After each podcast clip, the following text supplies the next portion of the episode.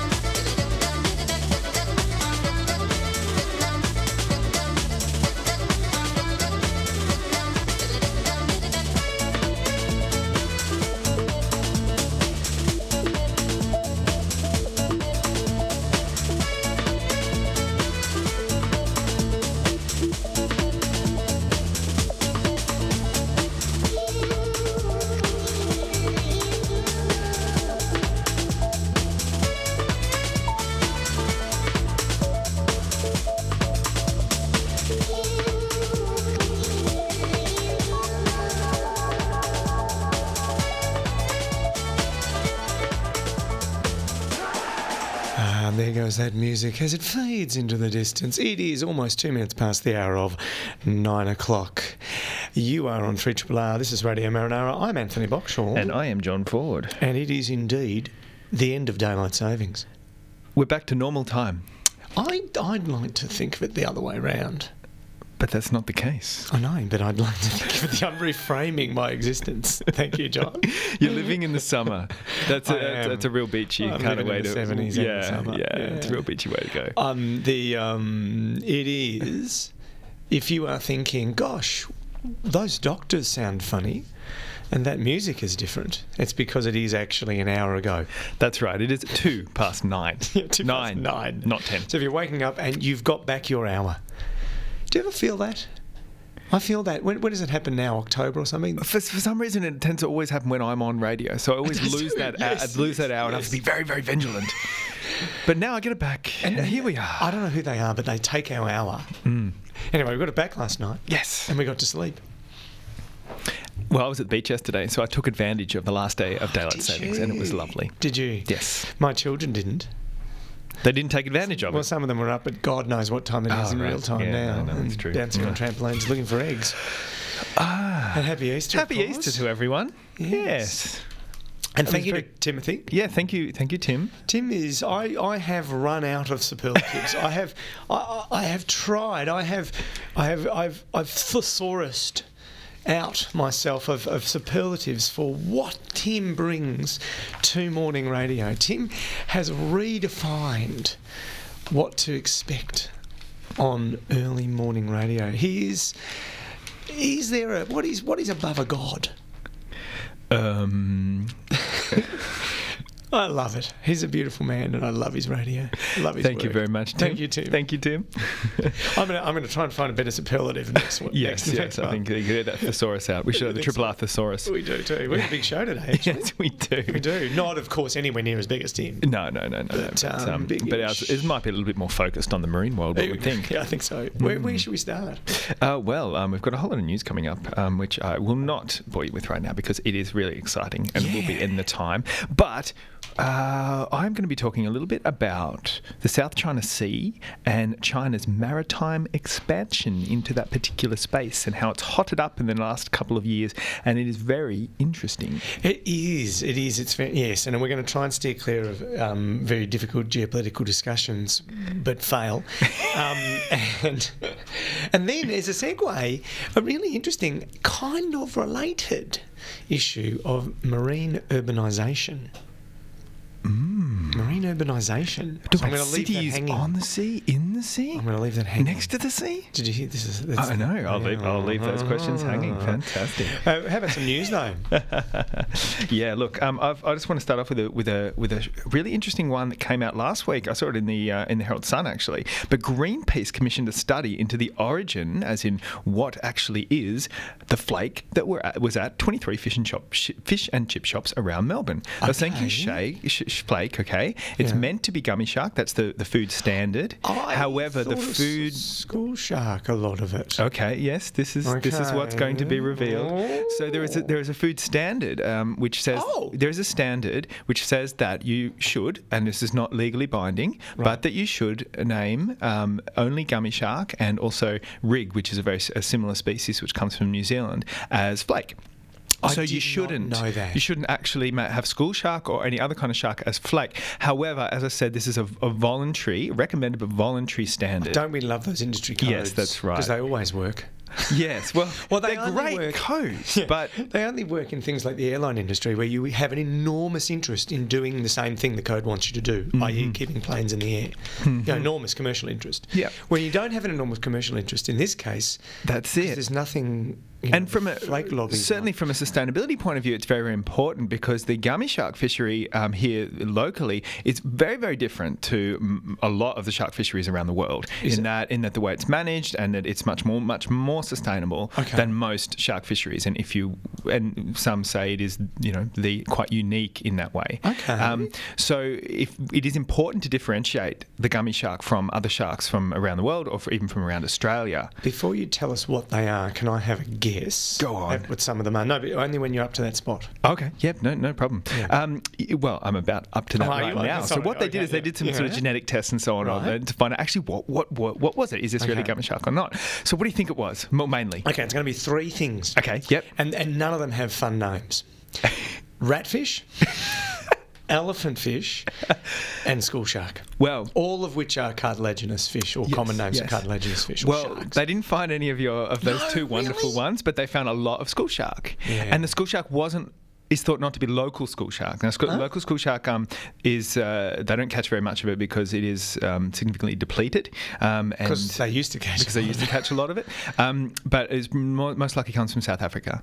so we're actually talking about imported um, imported shark in this way. So there's also, and this is all gets around to sort of seafood labelling and whether it's required. And, and there's been a lot of movement on this la- on this lately with Matt uh, Matt Evans and the uh, and the What's the Catch program and Greenpeace has been really pushing this. But the need for sort of an enforceable fish name standard, but also country of origin labelling when it comes to Oh, yeah. cooked fish. And this is sort of, it is not required in a, say, fish and chip shop or a restaurant or so on to have a country of, of, of, of origin labelling.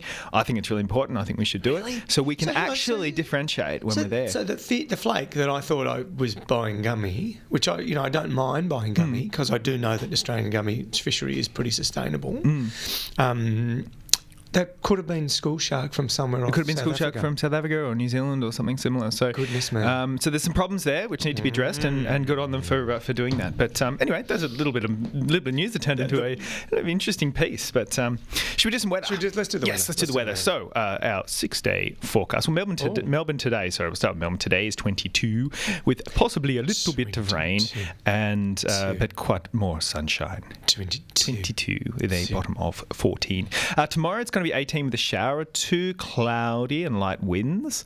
Um, that's a nice day to be out on the water as long as you bring a jumper. Um, and then Tuesday, 16 degrees, a few showers and so on.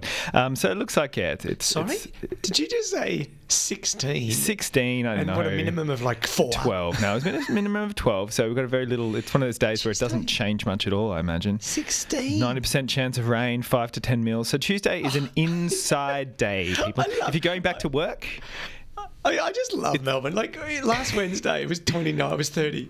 Like Mm-hmm. I just love this place. It is such a nice town. Where, else in the world would you ever have that? so it's going to continue pretty much the week. So we've got shower two or cloudy for most of the rest of the week, around um, between 18 and 21 degrees. So that's what's going on. Um, we're really getting into autumn. Um, Has not it got anything there about waves or? Uh, it probably does swell. Surf Coast is offering the best waves this morning with fun-sized swell.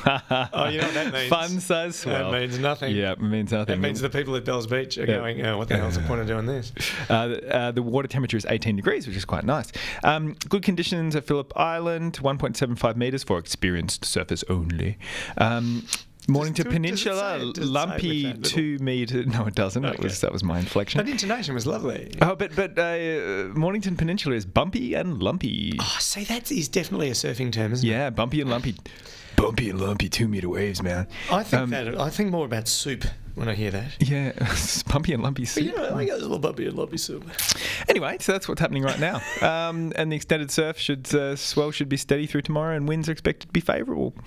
There you go. So it looks like it's say that. Winds expected to be favourable. To what? to surfing. Oh, okay. Which is which is quite different, say, from yachting, which is quite it- different for, for boating or diving, or diving or- fishing exactly, or, kite flying. Yeah, or kite, Yeah. indeed, kite flying. How often you want you want favourable winds for kite flying, and what have you got for surfing? That's right. I've got an update now Have you? You've got an of update? this from the Sea Shepherd. Yeah, because, right. Do you know, Okay. there's a lot. There's sort of, particularly in the media here in Australia, there's sort of a real focus on their uh, anti-whaling activities, the Sea Shepherd, which, which are fantastic. Don't get me wrong. Which is one of But their big- me- big things. Which certainly, but but for, for me, as m- more an interest in fisheries, the work that they do around combating illegal fishing around the world is brilliant. Is absolutely Okay. fantastic. Is more extensive than uh, yeah th- than the whale work, and um, often goes reasonably unheralded. So I want to. Um, Can I ask, is it as, um, do they use similar methods? Is it, do, do they take a big boat out and stand in front of other big boats and stop them from moving around? Or is it a little bit, is there a different method? Yes, um, they they do, but it tends to be uh, less directly confrontational, Right. Um, and it tends to be yeah, because there's with, with with the whaling, there tends to be these big boats, and they Yeah. sit there and they won't give up, whereas uh, and, and they don't consider themselves to be illegal. Yes. So they don't consider themselves to be a legal activity. However, when it comes to illegal fishing, these boats are very clearly not doing the right Ah, thing. So they want to get away Gotcha. from Okay. there as opposed to directly Yeah. combat. So, so what they do is they go there and they make a lot of noise and say, "Look here, look here," and the, and the bad guys run away. Uh, yeah, pretty much, and they um, they interfere with their fishing activities, and uh, in So they this, wind in this, up their nets? Yes, yes. So Fantastic. the um, so the Bob Barker, Yeah, um, yeah. which is has been chasing uh, whalers in the That's, past. that's the um, it's a trimaran, I think. Yeah, I think that's the Really? cool looking Yeah, one. yeah, Yeah, it's- yeah. Anyway, it's been chasing an illegal tooth fishing boat. So this is a Patagonian tooth fishing boat, Yeah. which has been fishing in the um, uh, around Antarctica. And so there's an agreement with all the countries that sort of have territory in Antarctica about the fishing there and what they can take and what they can't. But there's a number of illegal boats or boats who are not sanctioned to fish there, um, and this is one of them. So they're called the Bandit Six. These six boats, particularly Really? these Right. blacklisted six boats, big ones. And uh, this is so one of the And one of the flagged under what Liberian flags or something. well, Who yeah, I'll, I'll get to Oh, this sorry. one Ooh, particularly. But um, so they've been chasing this boat for over hundred days. Really? So since last year, they've been chasing it, and they've gone all the way from Antarctica to West Africa. So they're currently off, off West Africa, and this one's called the Thunder, which is kind of the I think it's the biggest sort of of this of the This is Bandit like- Six. This is It's like awesome. Mad Max. I know. Yeah, it's like the Bandit Six, led by Thunder. and it's blacklisted, so it can't it can't uh, it can't fish in Antarctica. It's flagged in Nigeria. it is wow. However, because of this publicity, Nigeria has now delisted it, deregistered it, so it is now officially a pirate boat. It really is. Hang on. So, so, so it's so bad that Nigeria, which is not necessarily known for obeying every international law when it comes to maritime stuff and, and say oil, Nigeria's gone. No, this is No, no, that's we, too hot we don't for have anything to do with this. Wow. Yeah, yeah. So yeah, so it's um, it is believed that it is owned by Spain by, by Spanish operators. um, anyway, just that's not confirmed, but that is the idea, and they certainly they speak Spanish on board apparently. They don't. Anyway, no, so the the Sea Shepherd. pirate. The other the other um, boat, I can't quite remember its name now, uh, recovered 72 kilometres of nets Oh my goodness. from this me. boat. So this boat had 72 kilometres of gill nets out there. Um, And Sue Shepherd round them up. And Sea Shepherd wound them up. So it removed them, which is really cool. Um, but one last little bit. Anyway, they're still chasing. They're still chasing them. Um, but it looks like they've got no port to go to because they're now a, a pirate ship. So it looks like that Oh, yeah, Sea Shepherd's winning this. I tell you what, if you're gonna, if there's gonna be a coast, uh, the east or west coast of Africa are the coast that you want Yeah, to take that's your pirate true. ship. You know, like really, true, yeah. You know, like Some if there's going to be a coast where you can Yeah. find a port, it's to be that's along there somewhere. Um, but the last little uh, addition to this story is that the Australian company Austral um, Austral Fisheries um, who actually fishes legally for toothfish in Australian waters and in Antarctic waters, and actually is Marine Stewardship Council certified. So these are the good guys. These are the good guys. yeah, Australian yeah, just wanna make it clear that so yeah, and it clear that these are the good certified sustainable by Yeah. the Marine Stewardship Council. Yeah. Um, uh, have entered the chase by sending a boat Oh, to tail the No thunder. so because the problem with the Bob the Bob Barker was that it was running out of supplies. They were eating sort So of four month old oranges, and so so they've helped them out, which is which is Oh, really you neat. Anyway, so it. it's good to to see that happening. Oh, Yeah. that is sensational. That is so funny. but yeah, you know, and it must be so frustrating for the for the good industry players. Hmm.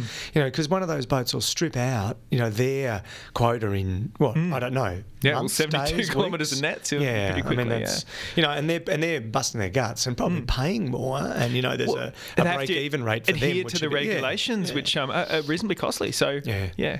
And it must be worth something because if they if they're spending the money to send out, you know, their own, you know, pro bono. Yeah, that's wow, right. Mm. That's fantastic. Oh, a sensational update. Um, I wanted to draw attention to an article in the conversation actually. Uh, where was about a month ago? Less than a month. Yeah, a month ago today, um, by um, Andrew F. John, um, Andrew F. Johnson from Scripps, um, and it's really interesting. I'll tell you what it was called.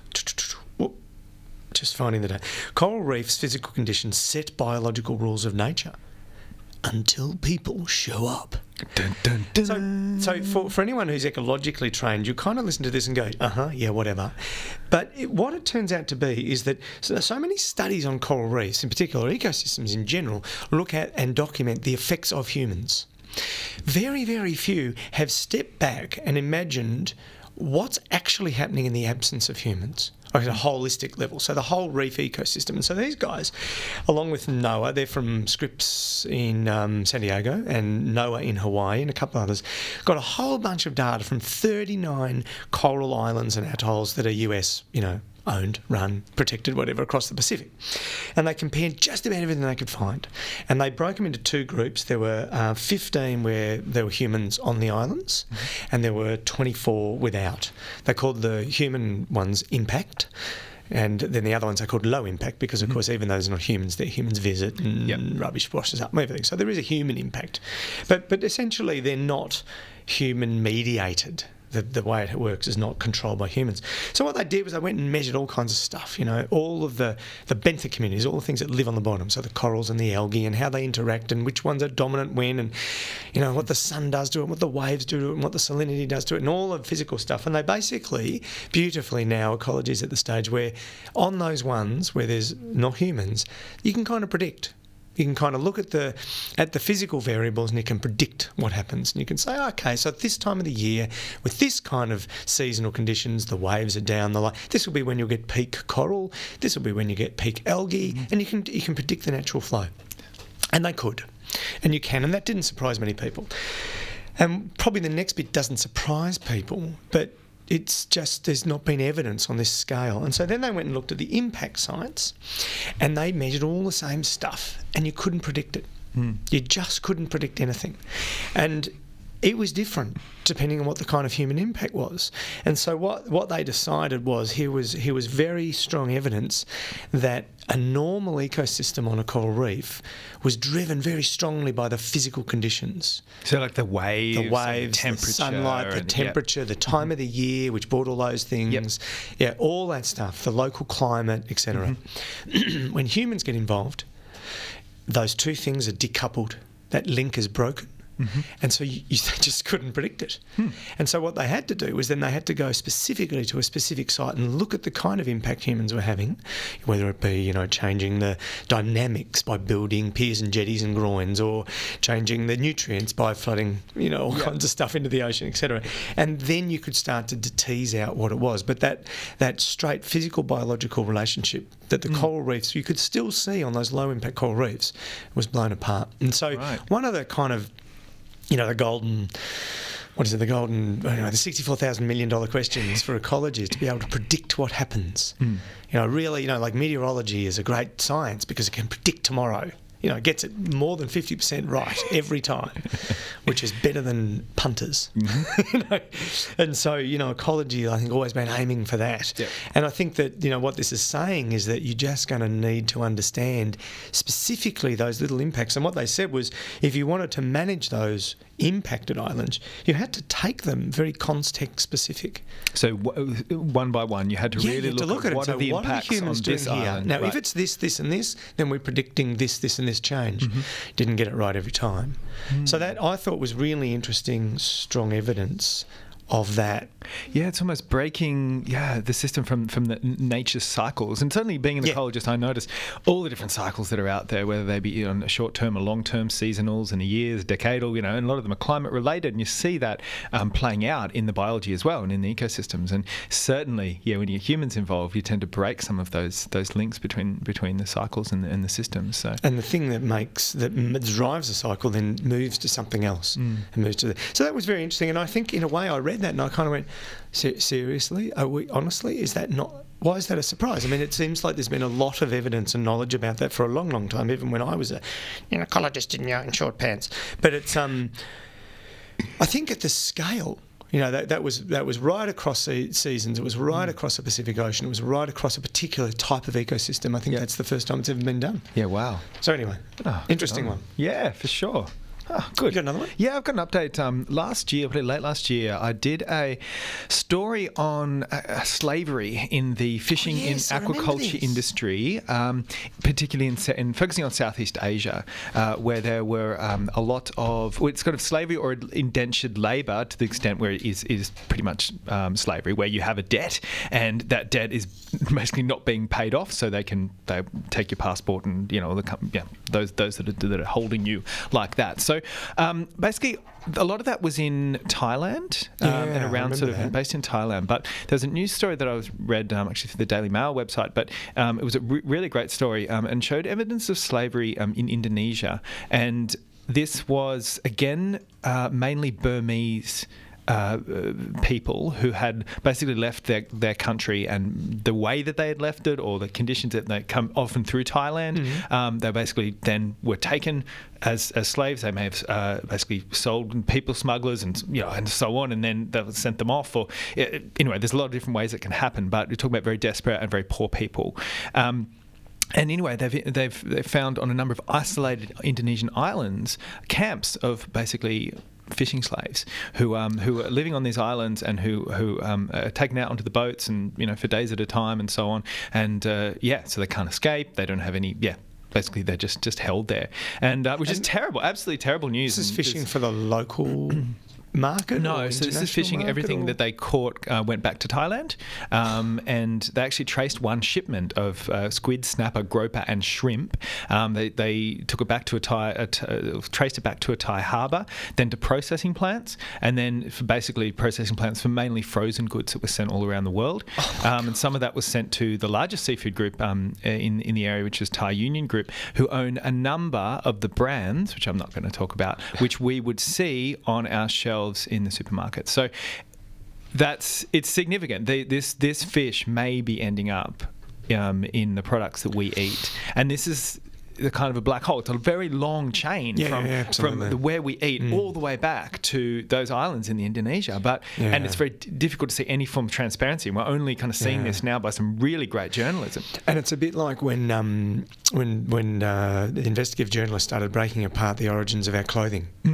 Similar, You know, it's Yep. exactly you know, and, and big companies mm. who were you know, unbeknownst to them, their suppliers of suppliers of suppliers That's it. were using slaves mm-hmm. somewhere, and all of a sudden they all went, "Hang on, no, that is not what we want," mm-hmm. and they reacted and changed it. So the so the balls in the industry's court to kind of mm. be horrified, and and change that Yeah. supply chain. And I think it's very it important to to think that when you're buying very cheap seafood, Yeah, just consider consider the p- pos- possibilities of why that's cheap. How interesting. Whoa.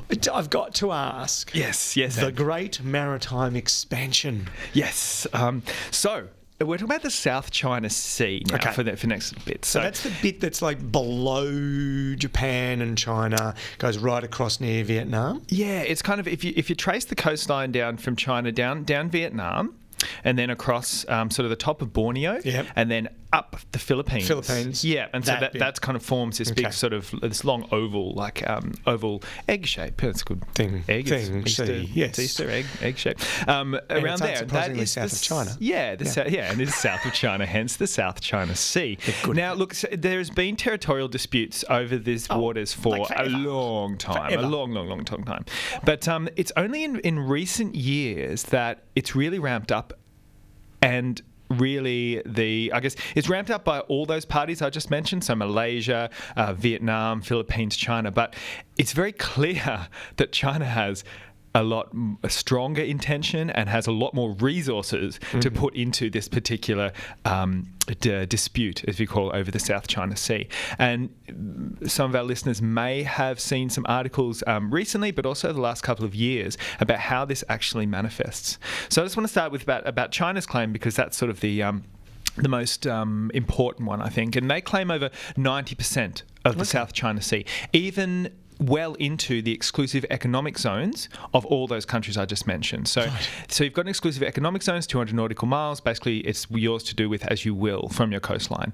However, China um, claims that air, claims area well into that, as in to the, almost you know quite close to the close coastline of Philippines in some in some um, instances. And Um, that's because it's more than two. Like the space is less than 200 kilometres. No, no, no, no, Oh, no. oh. And we're talking about claiming waters over a thousand kilometres from the mainland of Oh, China. right. I was we're talking no, no, that- no. We're oh. talking a, a very long way from China. So it's Some- conceivable South- you could have two 200 kilometre zones that wouldn't butt up against each other. Oh, absolutely. I was thinking this was so two you could come off. No, no. So, the, so the, off the coastline of China is the 200 nautical miles is a very long way from the majority of, well, from from these Oh. disputed areas. We're talking yeah over a thousand kilometres away from the Chinese mainland, And they're being disputed and claimed by China. So Right. the, the way they do this is through historical rights. So you're able to through I, I imagine through the law of the sea. I- I'm not quite sure on that though. Um, able to say well this is mine by historical um, by historical rights. So we have always fished here. We've always used these. We've always inhabited this particular area. So therefore, by historical rights. Obviously, the countries around there, Philippines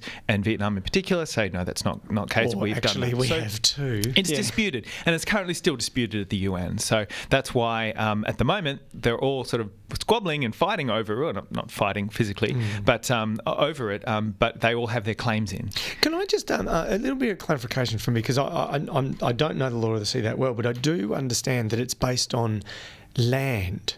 So you actually have to, you know, you can measure something out from land, or you're saying that you can just have a a general ownership. Like the Vikings could say, the bit to the left of Ireland because we used to go there a lot. That's ours. Well, yeah. Th- so with, in, again, getting back to the law of the sea, um, there's, there's there's a difference between an island and a rock, and this is going to become very very important. Um, uh, But you so- do have to have some hard substrate somewhere. Yeah, and that's then the you idea, Base, yeah. You say, oh, we have 200 kilometres from this blob. So there's actually very few islands in the South China Sea, Ah. But there are a number of shoals. So there are a number of coral reef shoals So and sort of bits. shallow bits, basically, and sometimes may, when the tide is low, be exposed, some sandy sort of areas, Right, right? Really low tide, low moon. Yeah, that's Yeah, yeah, right. yeah, so there may be. So these aren't islands in the sense of yeah Well, being able be to in 300 to 600 years. Well, we don't know, you know, but we'll get to that knows? maybe Yeah. tomorrow. Anyway, well.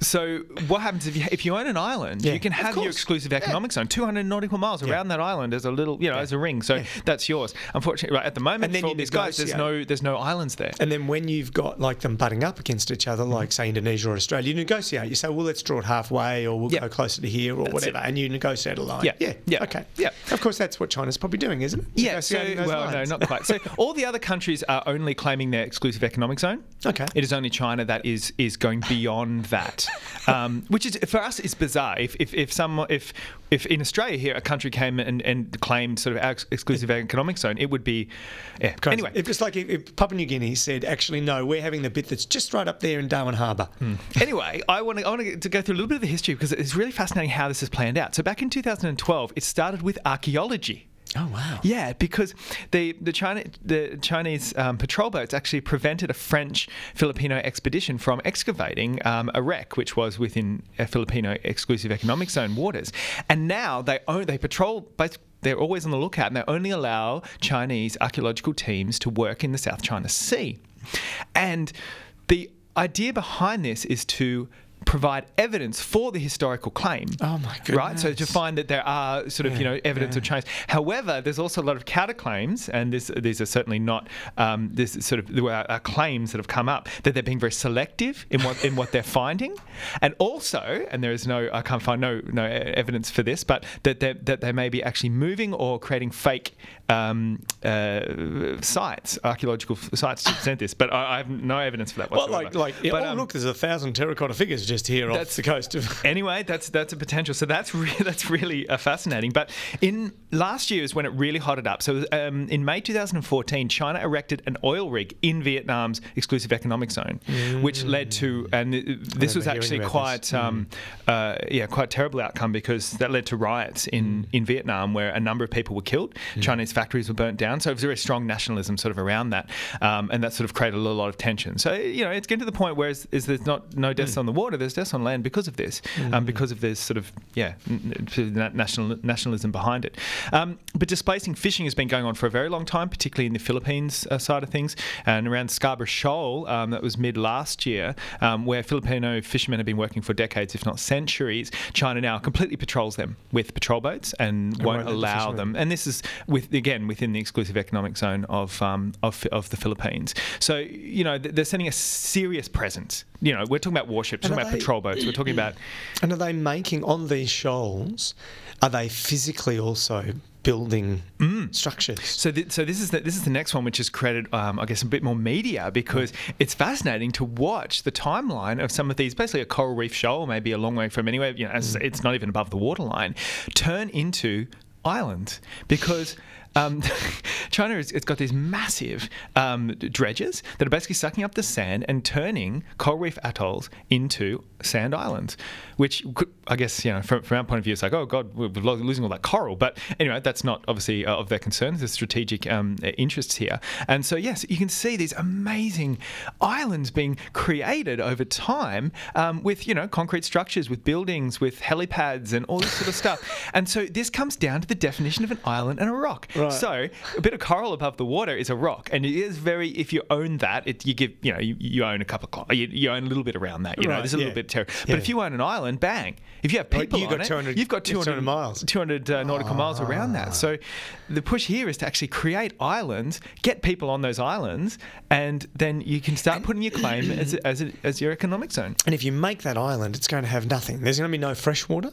No. There's going to be no anything. No. Probably not trees. No, no trees or anything. But uh, But but if you've put a structure and you've got some water and you can people live there and you heavily subsidise it by bringing things in, it's still an island. Yeah, and I must mention that some of the other countries involved in this have also done uh, have created small see a islands. Vietnamese yes, version of that, And so, yeah. particularly, there was small Vietnamese, but also I think the Filipino uh, uh, Navy, I think, crashed one of their ships onto an atoll and now have manned that ship with Marines um, to, to to take their claim. So, I mean, I can't say it's all in China here; they've all been doing it, um, but China just has the resources Yeah, and the intention to do it on such a scale. Now they've got six islands up to up to three kilometres long, um, basically in the middle of nowhere. So so it's up to three kilometres long Yeah. from just a kind of an intertidal shoal. Yeah, yeah, Previously. cover the whole thing. So.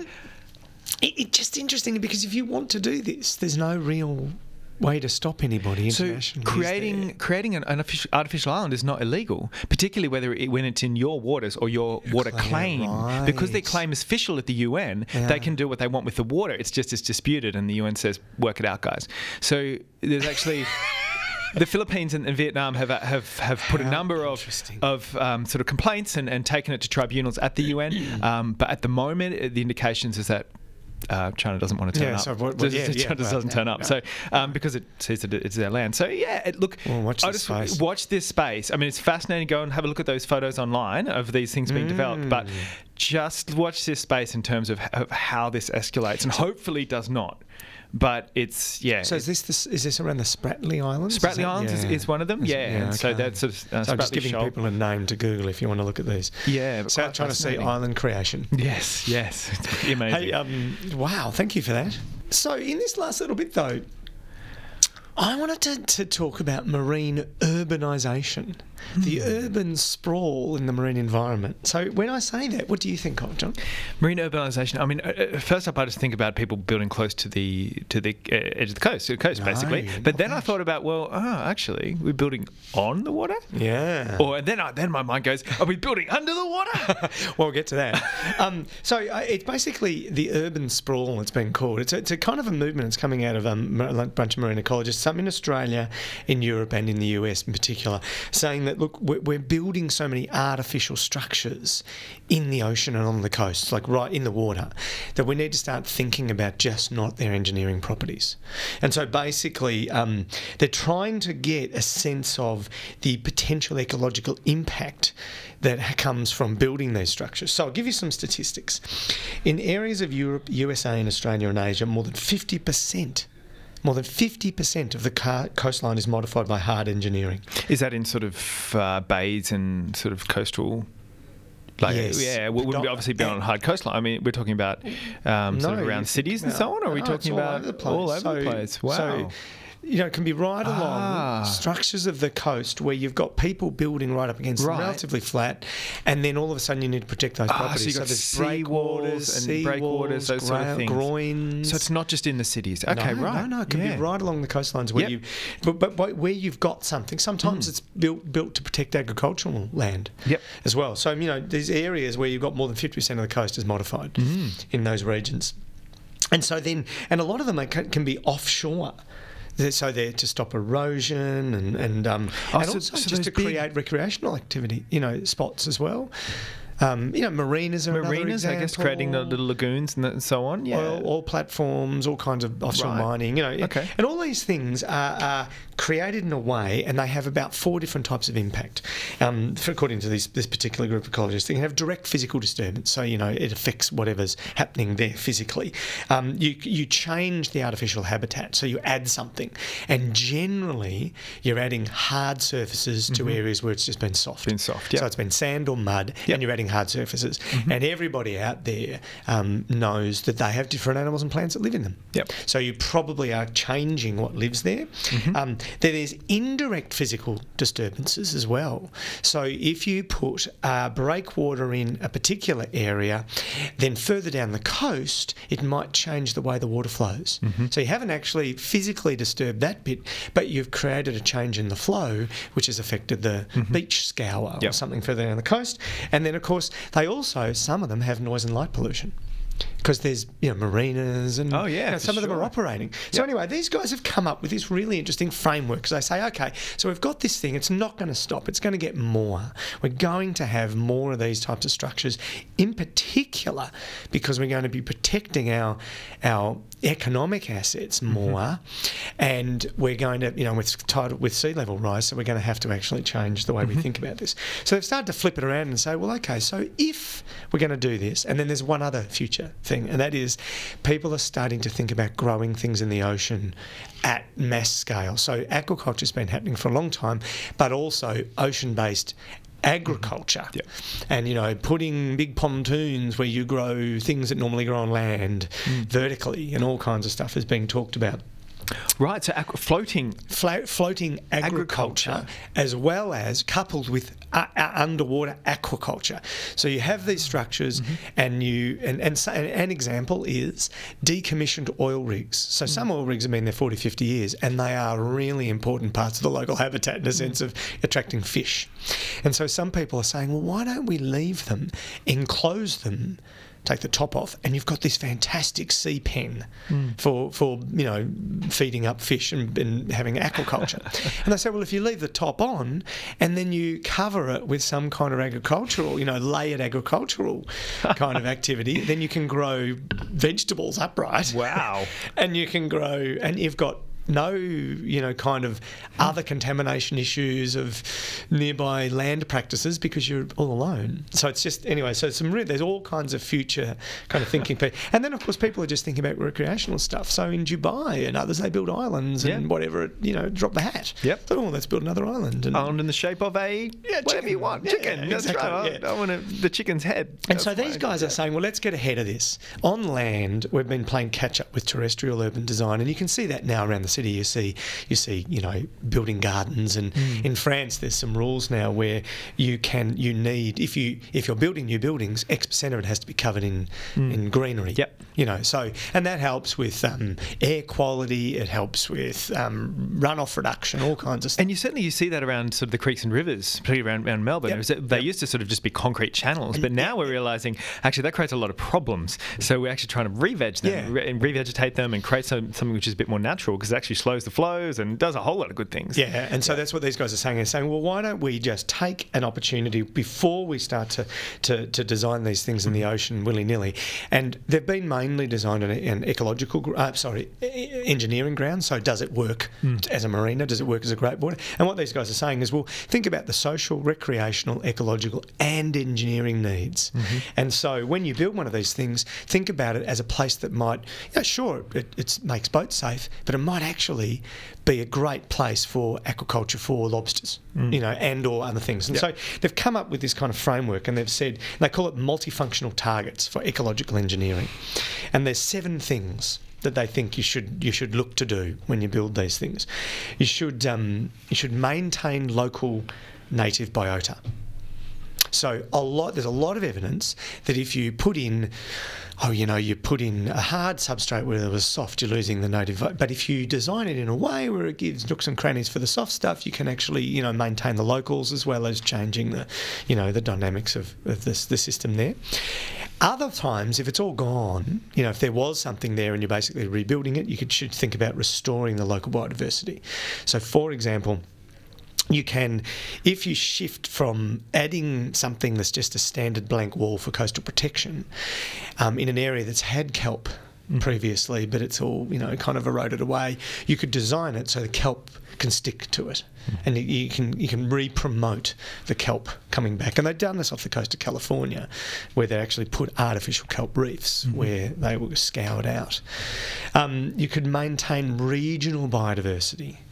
So you could decide that okay, in this whole area, you've got these essentially these islands of certain types of biodiversity, and if you're going to have to add a hard structure, and they and they talk about oil um, platforms as one, and in fact, really interesting, make the comment that oil platforms are kind of like marine protected areas, hard substrate marine protected areas, because you're not allowed to fish near them, you're not allowed to drive near them, and they're actually the only people that go there are the are the oil workers, and as long as there's not an accident, Yep. they're actually pretty clean environments in a sense, ecologically speaking.